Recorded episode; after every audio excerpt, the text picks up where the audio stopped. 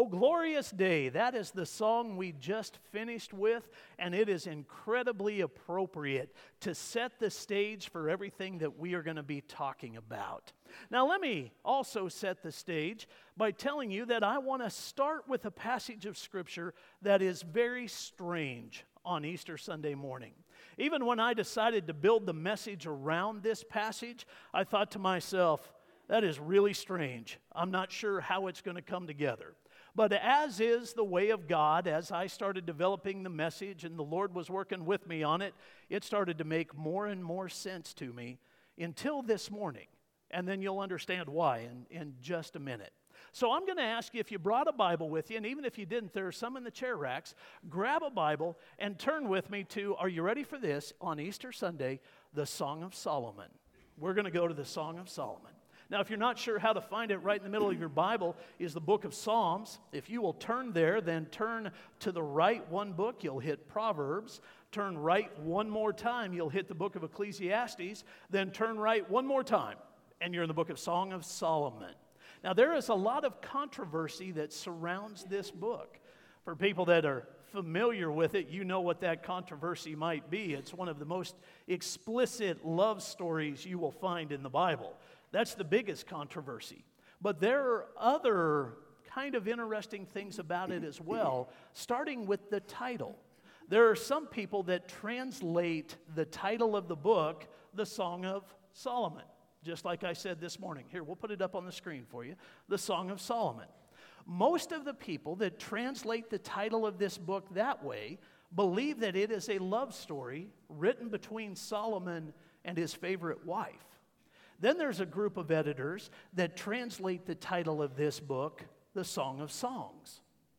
Now, most of the editors that translate it that way, and you may be holding a Bible that does that very thing, that translates it the Song of Songs, they do so believing that it is an allegorical book that really shows us the love story between Jesus and his church. All the way back in the Old Testament, Jesus and the church. So there's a, a bit of a battle that rages over the very title of the book.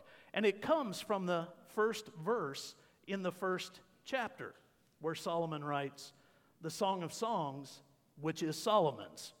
That's where the title comes from. So you can see how they come up with Song of Songs or Song of Solomon. So there's this huge debate that goes back and forth, and when you see the title, you get a good indication of how the editors or the translators are viewing the whole book. For the sake of this morning's message, we're going to go with the Song of Songs, the love story between Jesus and his church. By doing so, what we're really doing is equating this book with other statements that you find in Scripture, like the King of Kings and the Lord of Lords. This is the Song of Songs. This is how Jesus loves his church. So, this morning, I want us to focus on just a few verses. We're going to read them here in the beginning, and then we're going to come back to them at the end. And in between the two, I'm going to say a lot. So, it's going to sound to you like, really, is that the center of this passage? It's the bookends, if you will, the beginning and the end. Chapter 2, starting in verse 10. Now, if you happen to look at the headings of this, this is the bride speaking to her groom. So these words will sound a lot better coming from the mouth of my bride than they will from me. So Tina's going to read for us Song of Songs, chapter 2, verses 10 through 12. If you're following along, listen close to this. My beloved speaks and says to me, Arise, my love, my beautiful one, and come away. For behold, the winter is past the rain is over and gone. The flowers appear on the earth. The time of singing has come, and the voice of the turtle dove is heard in our land. Thank you very much, Tina. Now, the part that I want us to grab can be paraphrased just like this, and I'll show it to you a little later in the service, but listen to this Winter is over, the time of singing has come. Little after six this morning, I lifted the shade right above our bed and I looked outside and thought, okay, God, you, you got me. You got me. Winter is over. The time of singing has come. No matter how much snow is on the ground, that will still be true on Easter Sunday. Let's pray together and we'll get into this. Father in heaven, I want to ask you to give us great insight this morning. We're going to talk about some hidden things in Scripture. Father, would you pull them out for us? We're going to look at some powerful ways that you drive home the point of the resurrection and what it means to us. I pray that we will pay close attention. Father, some of the things that we're going to talk about are, well, they fit in the category of the deep things of your word. Would you help us dive equally deep? And Father, some of the things that we're going to talk about, well, they change our lives. Would you make us changeable and moldable as you speak to us this morning? We ask that in Jesus' name and with great expectation. Amen. A few years ago, the publication Christianity Today ran an article titled very simply, Did You Know? That's the, the title, Did You Know? It was written by a group of archaeologists and anthropologists that came together with things that they had discovered about ancient Israel. Now remember, this is coming from archaeology and anthropology together the study of artifacts and the study of society. So they brought their study together to build a list of things that really shine a light on what ancient Israel looked like, what it was like to live there during the time of Jesus. I want to show you just 15 of the things that they had to share. There are other things on their list in this article. This is just 15 of the things that I want you to see. Pay close attention. One of them will make you go, What's that now? You'll see which one. Here we go. Number one, the population of Palestine in Jesus' day was approximately 500,000 to 600,000, about that of Vermont, Boston, or Jerusalem today. Now, when it says the population of Palestine, we're talking about all of ancient Israel. We're talking about the whole of the nation. Interestingly enough, today the population of all of Israel is north of 6 million. So there's a big difference, and there has been incredible growth since 1948. But that's a discussion for another time. Number two, Jerusalem was a city of some 55,000, but during major feast, it could swell to 180,000. So, on a day to day basis, those that lived in the city of Jerusalem, about 55,000. Special days, over triple that. Hold on to that one. Number three, Children in Jesus' day played games similar to hopscotch and jacks. I love the fact that these two groups of scientists didn't just leave it there with children. Look at number four. Whistles, rattles, toy animals on wheels, hoops, and spinning tops have been found by archaeologists. Actually, pay close attention to number five. Older children and adults found time to play too, mainly with board games. A form of checkers was popular then. Here's number six Tradesmen would be instantly recognizable by the symbols they wore. This is kind of interesting. It'd be strange in our world today, but it might be kind of handy too. Here you go. Number seven, carpenters stuck wood chips behind their ears. Tailors stuck needles in their tunics, and dyers wore colored rags. Can you imagine, especially the guys that are in this room, how much conversation we could cut through just by those symbols? You walk up to somebody, now you know what they do for a living. You just dropped half your conversation right there. It's, it's just gone. Number 10. But on the Sabbath, those symbols were left at home. Everybody was the same. Number 11. At the two meals each day, bread was the main food. Number 12. The light breakfast, often flatbread, olives, and cheese from goats or sheep, were carried to work and eaten at mid morning. That's when breakfast was consumed. Number 13. Dinners were more substantial, consisting of vegetable, lentil stew, bread, barley for the poor and wheat for the rich, fruit, eggs, and or cheese. Number 14. Fish was a common staple, but red meat was reserved for special occasions. And number 15, there's a part of this that might catch your attention. Locusts were a delicacy and reportedly taste like shrimp. Jews wouldn't have known that, however, since shrimp and all other crustaceans were unclean. I don't want to find out. Just not even interested in finding out. I'm going to trust the scientist on this one. Now, today we're not talking about populations. We're not talking about trades. We're not talking about people that wore different markers. We're not talking about toys and all those types of things. We're talking about Jesus. But in order to get into that, I want to pull number two back out for you so that you look really closely. Take a look at this. Jerusalem was a city of some 55,000, but during major feast, it could swell to 180,000. Now, here's why that is so important Jesus was crucified during the week of Passover, he was crucified in Jerusalem. Normally, there would be 55,000 or so people that would walk the streets. But when Jesus hung on the cross, the city had swelled to 180,000 plus.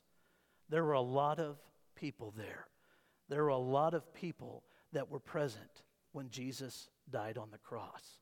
But it is a little known fact that there would have been a lot of people there when he rose from the grave as well. Now, I want you to hang on tight for what we're about to get into. In the book of Leviticus in the Old Testament, there are seven major feasts that are lined out for the Jewish people. Why don't you join me in Leviticus chapter 23? Still in the Old Testament Genesis, Exodus, and then Leviticus. Seven major feasts. And the Lord had great expectation of those feasts. Verse 3 of chapter 23, Leviticus 23, verse 3. Six days shall work be done, but on the seventh day is a Sabbath of solemn rest, a holy convocation. You shall do no work. It is a Sabbath to the Lord in all your dwelling places. Now, God starts this teaching out by talking about the Sabbath. The Sabbath is not a specific feast, but it is a holy day. To the Jewish people, it is a holy day, and God has great expectations of it. The feast that we are about to get into were not all celebrated on the Sabbath. They could fall anywhere in the calendar, they could fall anywhere throughout the course of the week. But some of them had specific days that they were required. And it gets really interesting as you see it.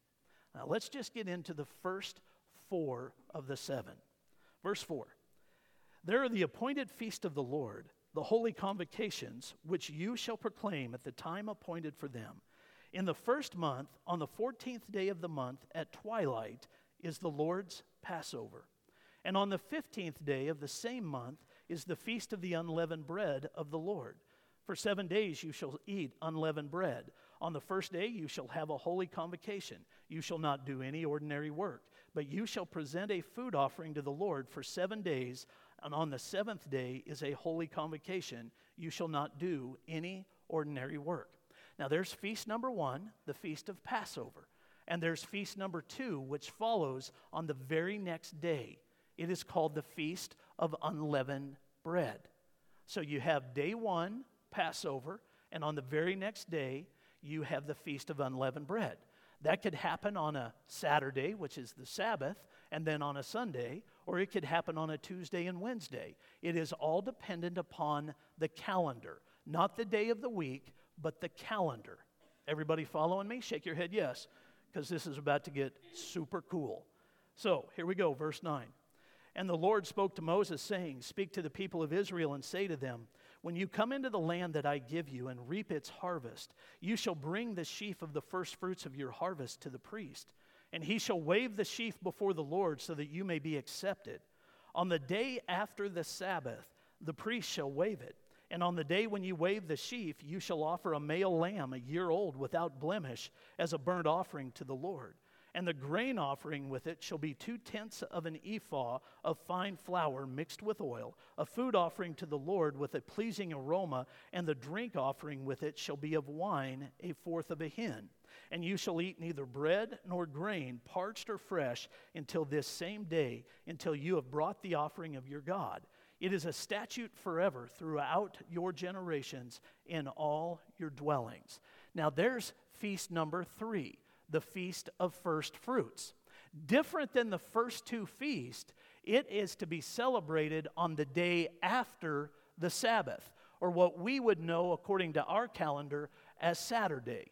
So it was to be celebrated on a Sunday. A specific day of the week is required for that feast. And then 50 days later, you get into the fourth feast, what is referred to in the Bible as the Feast of Weeks, or we know it as Pentecost. In the New Testament, that's the day that the Holy Spirit came when Peter was preaching at Pentecost. That happened on the fourth feast commanded by God. We're not really going to get into that one today. I just want you to see how it is a specific day as well, marked 50 days from Passover. It's the first three that are quite intriguing. And they tie back to that second thing that the archaeologist and the anthropologist told us. On an average day, the population in Jerusalem is about 55,000 people. But on the feast days, it would swell somewhere north of 180,000. Now, it makes perfect sense to us, perfect sense to us, that on Passover, there'd have been 180,000 people there the day Jesus was crucified. But in the synoptic gospels, Matthew, Mark, and Luke, the three that closely mirror one another, there is no indication at all that the people left after the Passover meal, after they celebrated Passover. They didn't go home. They would have stayed in Jerusalem. They would have been there on the day of resurrection, which just happened to be the feast of first fruits. I want you to understand exactly what the Feast of First Fruits was. That was celebrated in the spring at an early harvest.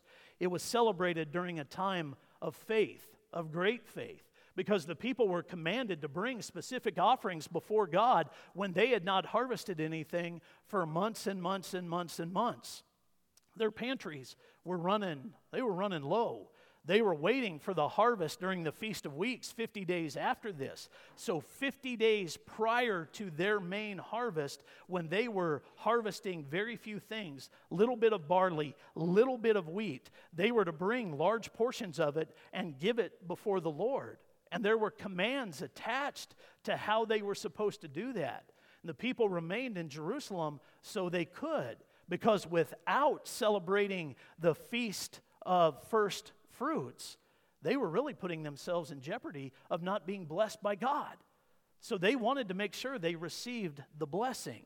A great scholar named R.C. Sproul sums it up this way This required a great deal of faith on the part of the Israelites, as they would be giving the offering of first fruits at a time when not much was ready to be harvested. They had to trust God that He would indeed provide the fullness of grain that had yet to come forth something that from a human perspective was far from certain given the people's utter dependence on the right amount of rainfall and so forth to give the best crop. That was a day of great faith. They were looking forward. Now, the other two feasts, the ones that we just talked about, the Feast of Passover and the Feast of Unleavened Bread, that was looking back. That was celebrating things God had already done. But when we come to the Feast of First Fruits, that means we've got to look forward. And we have to do so with great faith. Now, here's where this gets really cool. I promised you it was going to get really cool. On the week that Jesus died, are you ready for this? The week that Jesus died, I want you to listen really close. Make sure that you grab this. On the week that Jesus died, Passover was on Friday, the feast of unleavened bread was on Saturday, and the feast of first fruits was on Sunday. Nobody went home. Nobody went home. They would have been there for Passover, and they would have stayed all the way to the third feast, thus fulfilling this really interesting prophecy in the New Testament. We find it in places like this Luke chapter 24, starting in verse 1. We're all familiar with this. This is why you're here today. But on the first day of the week, at early dawn, they went to the tomb, taking the spices they had prepared, and they found the stone rolled away from the tomb. But when they went in, they did not find the body of the Lord Jesus. While they were there, they were perplexed about this. Behold, two men stood by them in dazzling apparel. And as they were frightened and bowed their faces to the ground, the men said to them, Why do you seek the living among the dead? He is not here, but has risen. Remember how he told you while he was still in Galilee that the Son of Man must be delivered into the hands of sinful men and be crucified and on the third day rise. All these people were there, and now they got word that Jesus wasn't in the grave, and the angels are saying to them very simply, He told you it was going to be that way. On the third day, he was going to rise. And then there's this subtlety, though it doesn't say it in Scripture, there's this subtle implication that they were saying, and take a look around you. There's a whole lot of people here. Why are they here? Because it is the feast of, do you remember? First fruits. Jesus is the first one to rise from the grave. And it happened on day three, just as he said it would. So we have this fulfillment of prophecy and then this really cool addition to it. Friday was Passover, Saturday was the Feast of Unleavened Bread, and Sunday was the Feast of First Fruits. But we have people still that question how that could work. It doesn't make sense to them because we know that Jesus celebrated the Passover meal Thursday night at about midnight and then he was crucified Friday afternoon, and then he rose on Sunday morning, very early in the morning. How is that three days? People try to argue this tiny little detail, and in the argument of it, they miss the significance of everything that was happening. But if you're one of the people that likes to argue that detail, let's put it to rest for you this morning. Here's the way to look at it the wrestling match comes simply from the fact that we try to mark time the way our calendars and our watches do it. We don't mark time the way they did in Israel during the time of Jesus. So, there's a simple way to understand it. Here it is for you. This chart will lay it out. Day one of the three days started Thursday night at sundown. That's when their days began and they ended the following day at sundown. So the first day was Passover. That was the day that Jesus celebrated it. It began Thursday night at sundown. Jesus celebrated about midnight with the disciples on day one. And on that same day, he was crucified in the afternoon. All of that took place on the same day. Are you following me? Jesus took the Passover meal with the disciples at midnight. Then he was arrested in the early hours of the morning. He was tried right after that, kangaroo court. Then he was crucified that afternoon, and he was taken off of the cross before six o'clock that night when he was put in the grave. So that day two, known as Holy Saturday, could begin. And it began Friday at sunset, and it went until Saturday at sunset. And on that particular year, they were celebrating the Feast of Unleavened Bread the whole time. And that's going to become really significant for you in a minute. Then, Saturday night at sunset, we began day three, Resurrection Day, and it culminated on Sunday at sunset. Three days. Makes sense? Hopefully, that puts to rest for you the argument. Yes, he was crucified on Friday and he rose on Sunday. And if you look at it the way we look at time, you can stumble across that, believing that it's a contradiction even in biblical prophecy. It's not. It's not. When God says it, he means it. When God says He will rise on the third day, He means it. And oftentimes, when we get past the arguments of it, the things that are designed by the devil to cause us to stumble over it, we get into the depth of the whole thing where we discover cool things. Like Friday was Passover, Saturday was the Feast of Unleavened Bread, and Sunday, Sunday was the Feast of First Fruits. And you may think to yourself, and you'd be justified in this, you may think to yourself, Preacher, that is a whole bunch of Old Testament on Easter Sunday. How in the world does that apply to us as New Testament Christians, people living under grace? I am so happy you asked. I am so happy you asked because the New Testament talks about every one of these feasts. The New Testament puts Jesus in the middle of every one of these feasts. And by the way, on day two and three, we get pulled right into them we get pulled right into them. Let me show you what I'm talking about. We'll start with Passover. On Passover at the celebration, lambs were slaughtered. Upward to a quarter of a million were slaughtered every year. Why would that be? Because the population of Jerusalem would swell over 180,000. All these people would come into the area, all these Jews would come into the area. And archaeologists and anthropologists have said roughly a quarter of a million lambs would be slaughtered on that day. Can you imagine all the priests required to do that? Can you imagine all of the blood that flowed, literally flowed through the temple on the day of Passover? Well, when John the Baptist looked on Jesus, he made this statement. This is in the Gospel of John, chapter 1, verse 29. The next day he saw Jesus coming toward him and said, Behold, the Lamb of God who takes away the sin of the world. Jesus was the Passover lamb. Behold, the Lamb of God. From that point forward in the Gospels, we find Jesus making reference to it all the time. He would become the Passover lamb, the one that would be sacrificed to take away our sins. All those lambs of the Old Testament, they were offered as a sin sacrifice. Jesus would be the Lamb of God who would take away the sins of the entire world. That's why he had to be sacrificed. That's why he had to be crucified on Passover. And he was. On the exact day of Passover, Jesus hung on the cross. Well, then there's this really curious, really curious feast, the Feast of Unleavened Bread. Remember, it was a feast designed to look back. When it looked back, it looked back at the Exodus, when the children of Israel, the Hebrew people, were brought out of captivity in Egypt.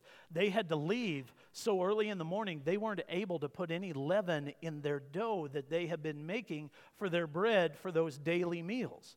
So God told them, You take that dough with you and you'll eat it later and it would not have any leaven in it. So they left before they leavened their bread, and they did so under the command of God. Well, in Scripture, leaven is this symbol of sin. Leaven and yeast is symbolic of sin. And so we are told to get that out of our life.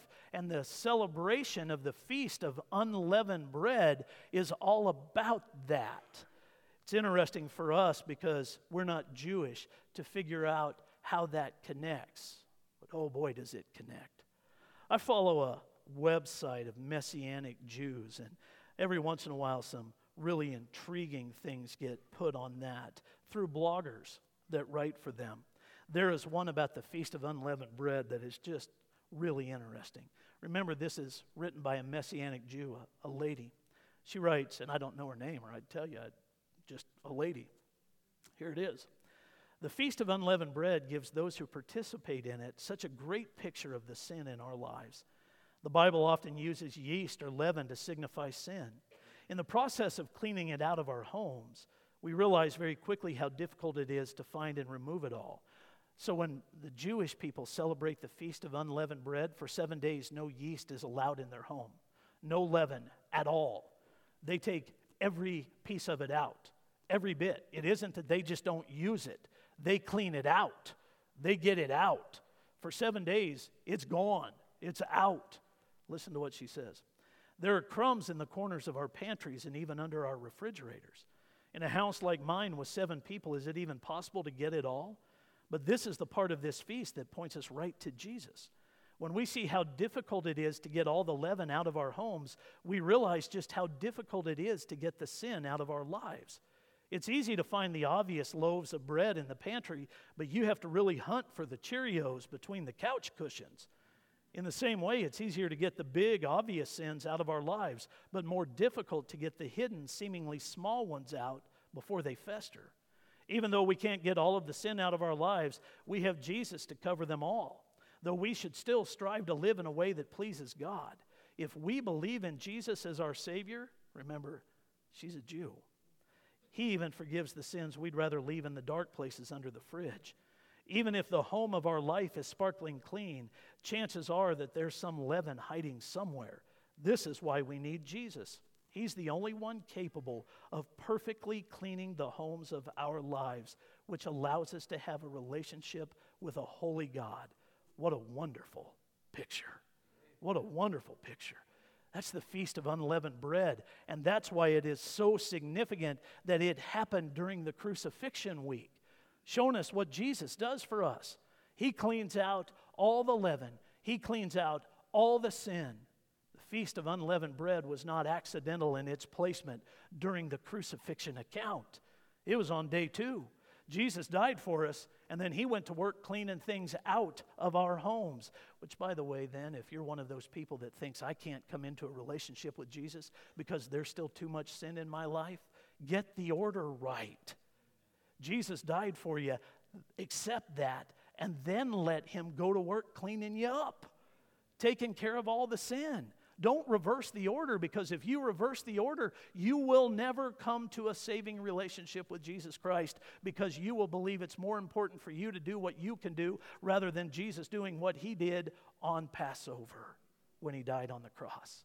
So make sure you get the order right. It's Passover. Jesus died as the Lamb of God. And then it's the Feast of Unleavened Bread. He goes to work cleaning up our homes. And then there's this third feast. But let's just pay close attention to what the Bible says about the Feast of Unleavened Bread because that's good stuff. 1 Corinthians chapter 5. Why don't you turn there with me? There are all kinds of ways that we are described in the New Testament. We get called children of God.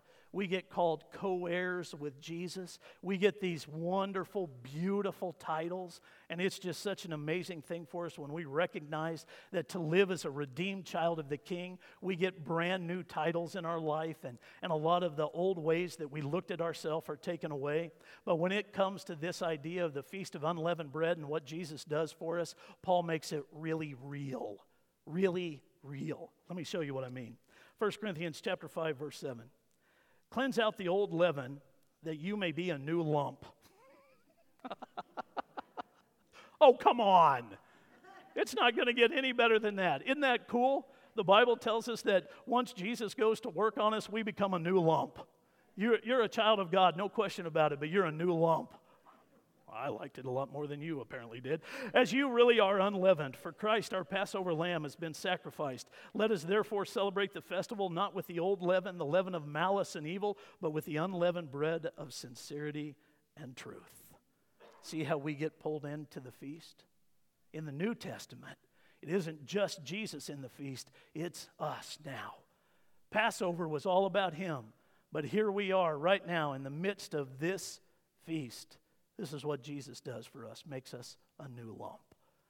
But then that third feast, this is the one that we're here for today the Feast of First Fruits. This one celebrates Jesus coming out of the grave. He was the first one. He was the first one. And in faith, we believe that we can follow. In faith, we believe that He offers us new life, that we'll be a part of the harvest as well. In faith, we get to believe that Jesus led the way, and all we have to do is follow him. And we can make our way through the tomb. We can make our way into the presence of God. We can start a new life with Him right now because death holds no victory over us any longer because of the feast of first fruits that happened on Sunday. It happened on Sunday. And there were crowds there to hear it. The apostle Paul would actually teach it this way. 1 Corinthians chapter 15 verse 3.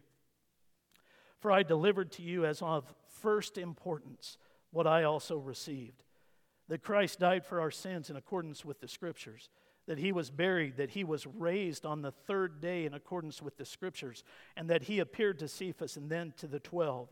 Then he appeared to more than 500 brothers at one time, most of whom are still alive, though some have fallen asleep. Then he appeared to James, then to all the apostles, last of all, as to one untimely born. For he appeared also to me, for I am the least of the apostles, unworthy to be called an apostle because I persecuted the church of God. But by the grace of God, I am what I am, and his grace toward me was not in vain. On the contrary, I worked harder than any of them, though it was not I, but the grace of God that is with me. Whether then it was I or they, so we preach that you may believe. Now, Christ is proclaimed as raised from the dead, how can some of you say there is no resurrection of the dead? He was the first fruits.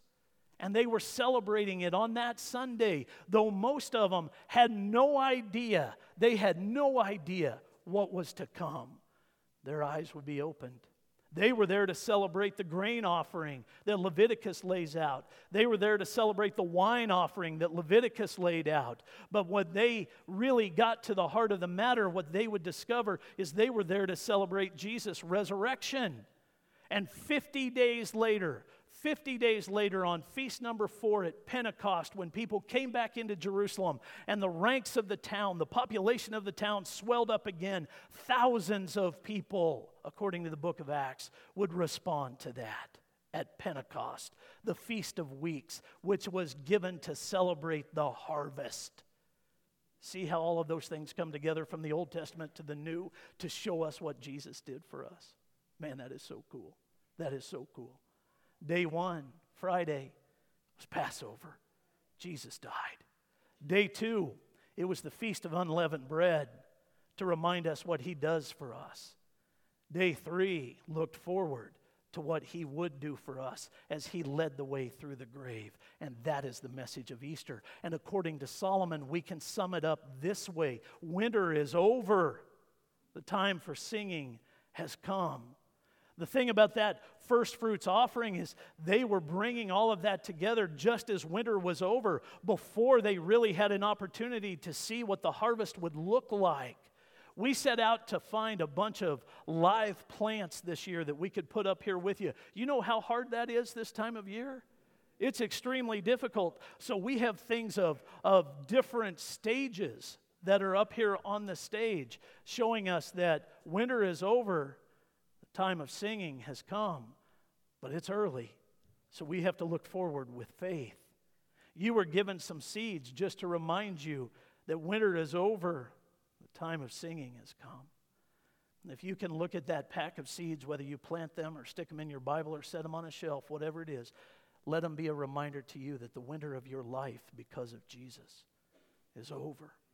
And the time of singing has come. Because there were three feasts back to back to show us what to celebrate when it comes to our Lord and Savior. That's pretty cool.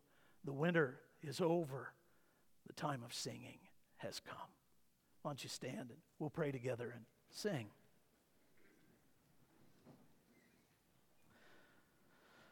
Father in heaven, thank you for these things that are tucked away in our Bibles. Thank you that as your Spirit leads the way and we get to understand them, we can see what it means for us. The time of singing and celebration has come as we are united with you. in the Song of Songs, as we get to make those types of declarations about you. Because of you, winter is over. Winter of our lives is over. The time of singing and celebration is here. There is no day of the year where that is more obvious than today as we celebrate you. Father, we don't come together today celebrating that you died on the cross. We come together today celebrating that you came out of the grave, that it couldn't hold you, the stone couldn't block you. Nothing, nothing could keep you from getting to us. Thank you for that, Father. We will celebrate. And we'll do so with singing, with worship. We'll do so with our lives. Father, we cannot say thank you strong enough because you've changed us. Turned us into a new lump. Mold us into what you want us to be. That's our prayer in Jesus' name.